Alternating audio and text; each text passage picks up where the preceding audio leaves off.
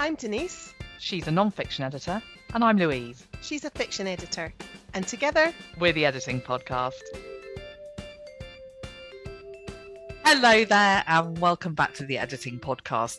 So, in a in previous episodes, we've discussed issues related to the language of editing, in particular around microaggressions and the language of illness.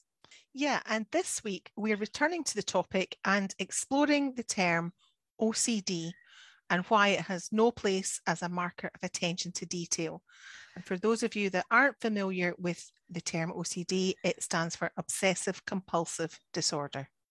Yeah, so we're going to approach this one a little differently.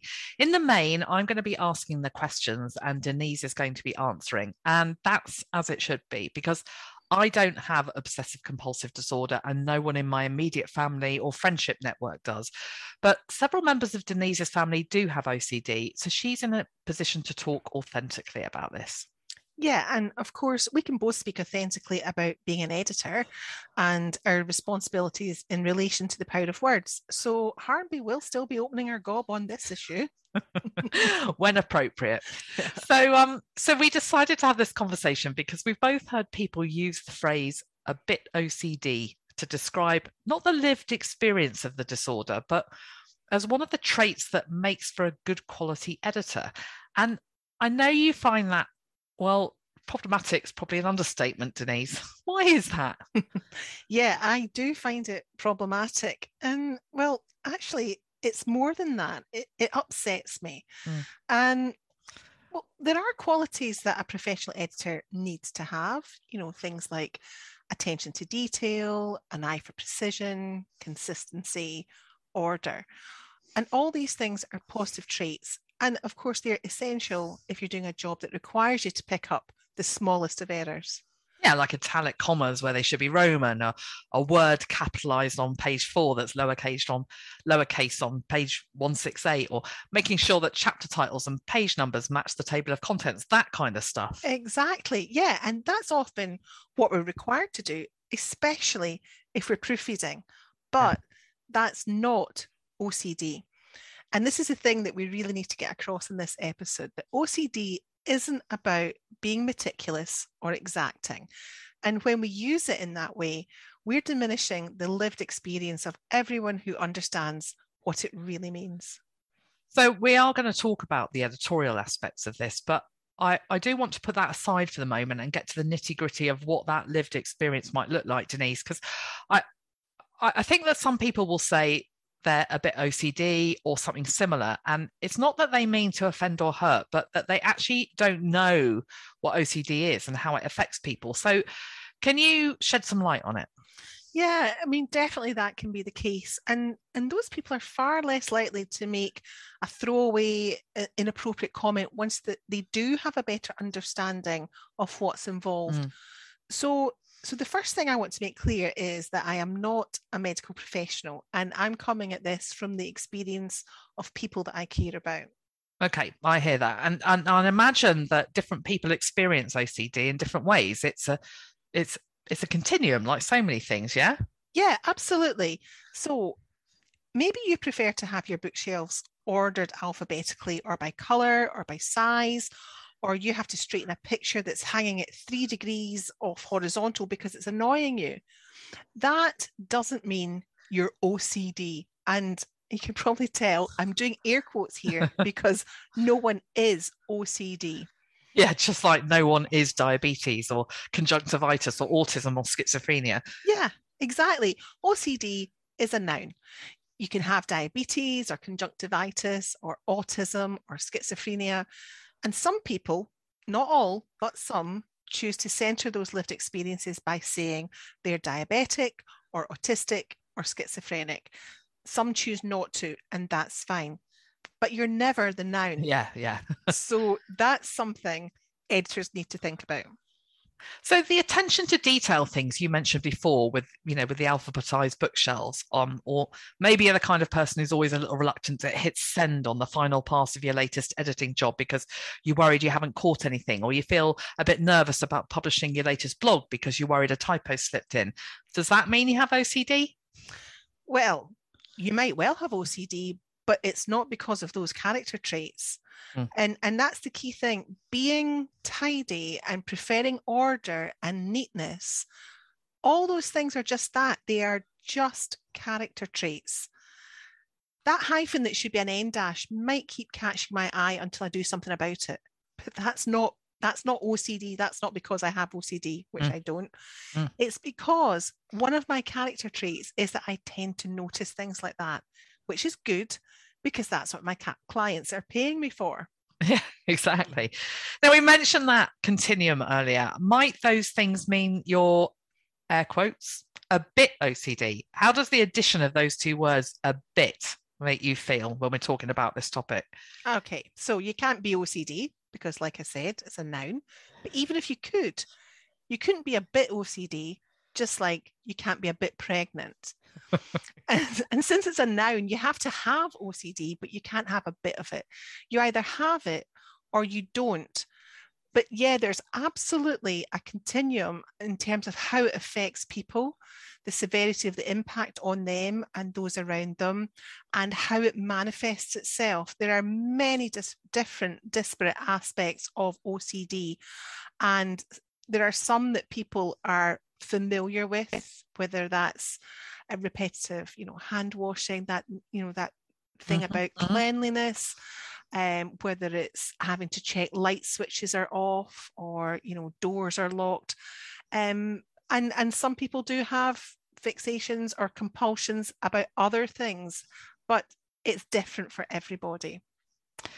So, um, you've explained quite a bit about what it is and, and you've given us a few wee examples there of, of how it might manifest can you give us maybe a more concrete example just to help yeah. us get the get the a, a yeah. better sense of it okay so here's an example you're on the way to your air, the airport for a holiday but you have to turn the car around and drive home so you can check yet again that the iron isn't plugged in even though you checked it was in the cupboard countless times before you left.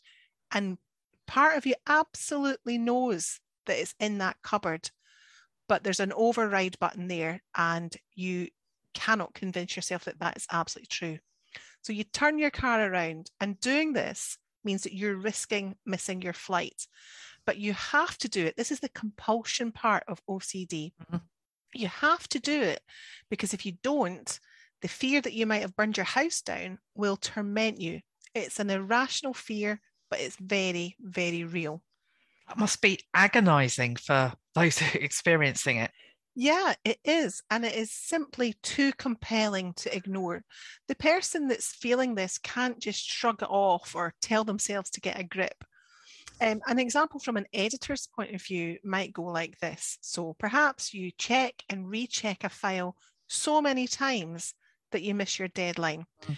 You're paralyzed by an, an acute anxiety and upsetting irrational thoughts because you really believe that you've typed something terrible in that document. You've typed, this client is a twat in 36 point Garamond somewhere in that document. Mm. Now, that can that can on the face of it be quite amusing. Oh gosh, imagine doing that. But mm to somebody with OCD, that is a very, very real mm. thought. Mm. It could be. And despite running repeated searches for the offending words and drawing a blank, they still maybe can't let it go. And might someone then start looking for other reasons why that thing that they believe they've written, why it's not visible, other a reason other than they actually didn't it's write it? It's not there. Yeah, yeah, absolutely. So they might think, oh gosh, maybe the software's corrupted and it's not picking up that terrible thing that I wrote. Or mm-hmm. maybe they're thinking, while they were checking for it and they typed in the search box, they didn't type it in the search box, they actually typed the words in the document again. And so mm. they run another check and another. And this cycle continues every waking second. Mean, can you imagine that? How that must feel? I can't. I honestly can't. And while I absolutely do like things ordered and tidy, and interestingly, I, I was thinking about this when when when we said we were going to talk about it. I, I sometimes do my ordering and titivating late at night because I get a bee in my bonnet about it, and I really, really want to get it done. But it's not a compulsion. I can yeah. see that it's mm. different. Mm. I could decide not to do it with no adverse emotional consequences. It's it's it wouldn't be I, I, wouldn't be tormented i'd be maybe frustrated or disappointed because i didn't do something that i was excited about doing or that i've i've been i'm looking forward to doing and and i'm thinking like oh i could move this here and i could do this there like when when we went into lockdown i needed to reorganize my home office and um uh, and so I, you know, you know, uh, Denise, I'm in a, sh- a, shed at the bottom of my garden at the moment. Yeah. But um, back when I went during the lockdown, I ended up back in the house, and um, I uh, and ended up changing the the our dining room around to to a, a home office at three o'clock in the morning, which but it it wasn't a compulsion. It was just yeah. I suddenly thought about it. I wasn't tired, and I thought I'm just going to do that now. I yeah. want to do that now. And you know, somebody might might say, "Oh, well, that's a bit odd. You getting up at you know, you doing that at three o'clock in the morning." It's like, well, not really, because I wasn't tired. It, it wasn't uh, there was nothing obsessive about it. I was just, yeah. I had the opportunity, I wanted to do it. And so I thought, I'm going to do it. Yeah, yeah, absolutely. And that, those two words that you used when you first started talking about that, ordering and titivating. Yeah. There's a world of difference between doing that because it's something that you enjoy doing, or you feel mm. that you really want to do it because you like to see the results of it. Mm. And feeling and obsessing over an aspect of your office and being compelled to deal with it. Yeah. Because if you don't, you would be tormented. Yeah. And and that's the key thing. You can't just switch off OCD. Um, you you have these obsessive thoughts, and the compulsions are what help you to deal with the obsessive thoughts. And interestingly, something you you you know we were talk when we were talk you were talking there, I was thinking when I did that thing with my office, that was a really positive thing for me mm-hmm. to do. I, I was, I was, my thinking about it was was was driven by positivity rather than than the negative consequences that would come about if I was not able to do it. Yeah, you know, I wasn't, I wasn't f- focusing on that at all. It was yeah. just a, it was like you know, eating chocolate or something. Yeah. So your behavior wasn't compulsive because no. it wasn't in response to an, an obsessive yeah. thought okay yeah. yeah and and that's the other thing if if you had been interrupted interrupted if johnny had said come down at two o'clock in the morning and said this is ridiculous louise get back you know get back to bed or whatever yeah you could have done you might have been a bit pissed off with him but you could have done it you know but you yeah. can't you and you could have gone to bed and thought well i'll just do that tomorrow yeah but with OCD, you can't switch it off. You mm. have to see through your compulsions. Mm. Yeah. So, to go back to the analogy about the iron, even though your partner might have put that iron in the cupboard for you again, or checked your document for the word twat or whatever, you still have to check for yourself just one more time, again and again. And the other thing about it is you certainly don't boast about it you know about oh i'm so look look at look at what i had to do i'm so ocd mm. um it it's not a positive for most people i i know that there are some people who can um use some of their traits they can they can channel them a bit more positively but in the main um it's not a positive mm. enhancement mm. to your life yeah okay so let's talk about what you just said there about the boasting so the the the flippancy of comments like such and such as editing, uh, su- su- sorry, such and such as setting off my OCD, or my OCD really plays into my strengths as an editor, or I think I'd be good at proofreading because I'm a bit OCD, or I'm totally OCD about the serial comma. It, it's mm. that seems to right. I can hear it. That seems to be something that really, really upsets you. Definitely, because it's a complete misunderstanding of what OCD is um, because somebody who has OCD just can't frame it that flippantly. Mm, mm. I mean, somebody that I know, this, this is how they describe having OCD. They say it's having relentless compulsions that are driven by panic or terror, being forced to endure irrational and unwanted thoughts debilitating anguish and a mental torment, which they actually want to hide from others, not wow, yeah. talk about it. Yeah. And that's the key thing. He, he says hide, and that's very common. He calls those thoughts lobsters because they scuttle around in his mind uninvited and undeterred. And has he found um, coping or management mechanisms or strategies? Well, um, yes, uh-huh. It's taken many years of cognitive behavioral therapy and mm-hmm. uh, medication, antidepressants, and acceptance that you know it's those lobsters are part of them, mm-hmm. and and I think that can be the, a part that people with OCD can really struggle with is accepting that this is what they have. And now, on good days, the CBT, the medication, the mindset work, it all helps. But there are bad days where he simply can't function at all. Mm, mm. And and of course, he's not alone. There, you know, there are tens yeah. of thousands of people with this, and and there are people within our professional community who feel like that. They might even be listening today, and it brings it brings enormous challenges with it. You know, there's anxiety, there's fear, there's you know difficulty meeting deadlines, and potentially poor, poor productivity.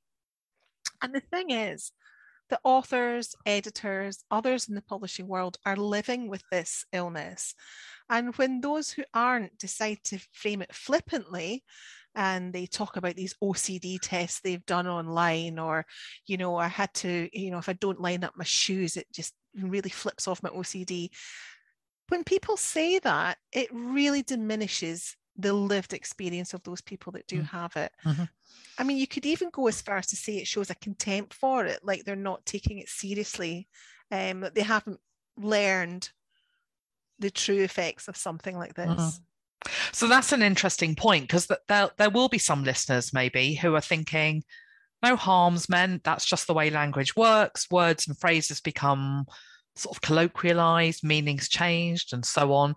But then when I think about what you've just said and and and the the way you described what um, the person um, the lobster the, the person who described um, their experience his experience of, of having OCD is like having lobsters in his head and, and I think about the conversation we've had with Crystal Shelley about microaggressions in relation to race and gender and sexual orientation, for example. That's what we're dealing with here, isn't it? I don't think it's any different. Yeah, I don't think it is either. And, you know, I, I, up until recently, I hadn't really thought of it as being a microaggression, but it, it absolutely is because every time somebody with OCD hears somebody using it in that way, it, what else is it other than a microaggression? Uh, you know, it's uh. it's diminishing their lived experience. And I, you know, I completely accept that most of the time harm isn't meant. And yes, you, you, know, people could put a case for the fact that words and phrases become colloquialized and meanings change and so on. But this is an identified, you know, mental illness that is mm. very prevalent in in our country, well, across the world. And I think there has been some studies done that have shown that the pandemic has caused, you know, a, a rise in um, people suffering from, you know, various anxieties and manifestations of mm. uh, various obsessive and compulsive disorders. But you and I and many of our colleagues in the editorial community, we're having an ongoing conversation about who we're centering when we talk about harm. It's that whole intention versus perception discussion. Yeah. And it's so true because as soon as you shift yourself into a space where you stop thinking about yourself and what you meant, and into a place where you start to consider how your words make others feel, it's a whole different ballgame. Mm. And that work is challenging, isn't it? It's hard, painful even, to admit that something you said might have hurt another when that's the last thing you meant to do. And it can make you feel, I know I've had to sort of restrain myself because I think my knee-jerk reaction if, if I if, if I was to say something like let's say I, I I, can't remember I'm maybe I have in the past maybe I've said but let's imagine for a moment that I use the phrase that's a bit OCD and let's say someone we know challenged me on it I think my first my knee-jerk reaction would be to feel defensive I didn't mean that I didn't mean to hurt anybody mm-hmm. you know yeah. and, and so you want to defend yourself rather than it, it, it feels really uncomfortable actually just taking a step, step back and going okay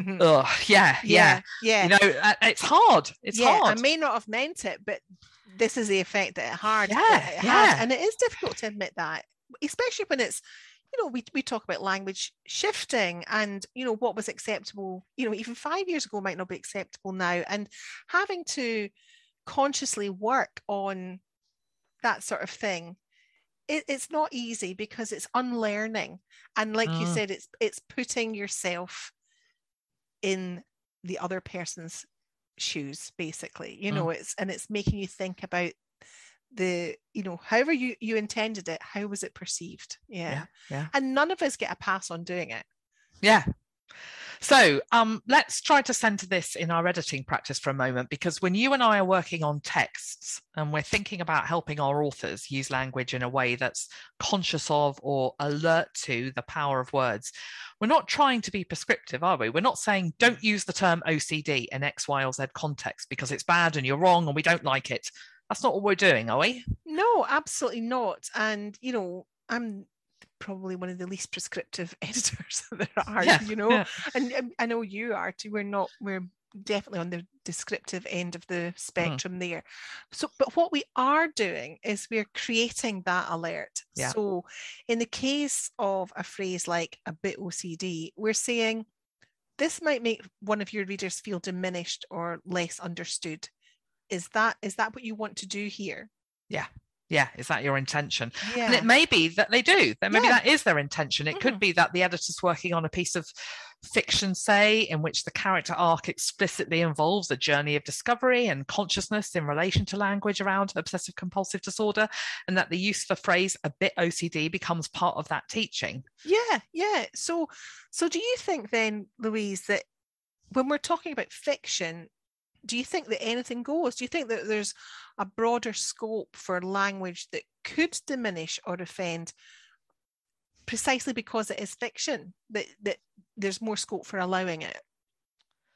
Um, I think there's scope, but mm. not a hall pass. I want yeah. to I want to see purpose. Like so that what I talked before about that sort of intentionality of that, you know, that, that it's it's purposeful for the for the for that character, character arc. arc. Yeah. Yeah. Um, but just like I want to see purpose in every line of a book when I'm line editing, regardless mm. of whether the words might harm or not. I mean, even if it's just a sort of piece of dialogue about the weather, uh, I'm I'm thinking, is that purposeful? And if it's not, what's it doing there? Um, and so yeah. that's why, just like you, when you're working on nonfiction, I'll query though rather than amend certain language choices because you you want to see where it's going, don't you? Yeah, absolutely. And and that purpose, uh, the purpose of a line, it might not be clear until several pages or several chapters later. Yeah, yeah. So I'd rather flag up a potential prog- problem and then review it once I've completed the edit. And if I think there's still a problem, I'll offer some alternatives. So that's what I want to ask you now about because um, I think it might be useful for our listeners to have a few ideas of how to reframe the term OCD when it's being used in a way that's not true to what it is, that's mm. not true to those lobsters you men- mentioned earlier. Yeah, absolutely. So instead of saying someone's OCD or a bit OCD, you can try words and phrases like meticulous or thorough or rather scrupulous if the framing is positive. Or if it's negative, perhaps a word like fussy or pernickety might suit the bill. Mm. Instead of saying that triggers my OCD, you could say that triggers my preference for order. I mean, you can find the words. It's, you know, it's not like we're running out of them in the English language. I mean, I mean, obviously, unless, of course, you do have OCD, in which case you're absolutely free to frame it as yeah, such. yeah, yeah, yeah, know, yeah. You know, that goes yeah. without saying. The point I'm trying to make is that, as I said, there are plenty of words in the English lexicon that we can use to express attention to detail and precision. And OCD simply doesn't need to be one of them. We can reserve that for when we're talking about the illness. And it makes sense too if we centre the author's relationship with the reader for a moment. So, authors, for the most part, want to communicate a message and engage with their readers, whatever the material is. Mm. And part of being an editor, for me, and I think for you means ensuring readers aren't distracted, that they're focused on the words. And every reader who ends up being thrown out of the words because the meaning has been conflated is potentially someone who stops reading, who stops engaging, who loses faith in the message and any future message. No one wins in that situation, which sort of comes back to that thing is that it's not about being prescriptive, it's about it's about helping your author is it not not disengage a single one of their readers Mm. And in this case, a reader who has OCD. Absolutely, absolutely, and and again, I think we really need to emphasize this. It's not about cancelling or prescribing which words must, should, always be used or not used. Mm. It's simply about being mindful, about looking outwards, about acknowledging that not everyone's like us and that words have power. And when we decide to curb our own use of these sorts of phrases, we're broadening our opportunity to be listened to. And we're helping our clients do the same when we're editing for them. We are indeed. Denise, thank you for sharing what I know is such a personal topic for you. I really appreciate it. These language episodes are always so enriching for me, both personally and professionally. They really are. Oh, me too. And you're so welcome. so that's a wrap for this episode. Thank you so much for listening to us again. If you'd like to help support the Editing Podcast, you can join our Patreon community for as little as £3 a month. We'd love to have you on board. So if you're interested, hop over to patreon.com forward slash editing podcast. We'll pop a link in the show notes for you. In the meantime, she's been Denise. And she's been Louise. Join us again next time. Bye. Bye.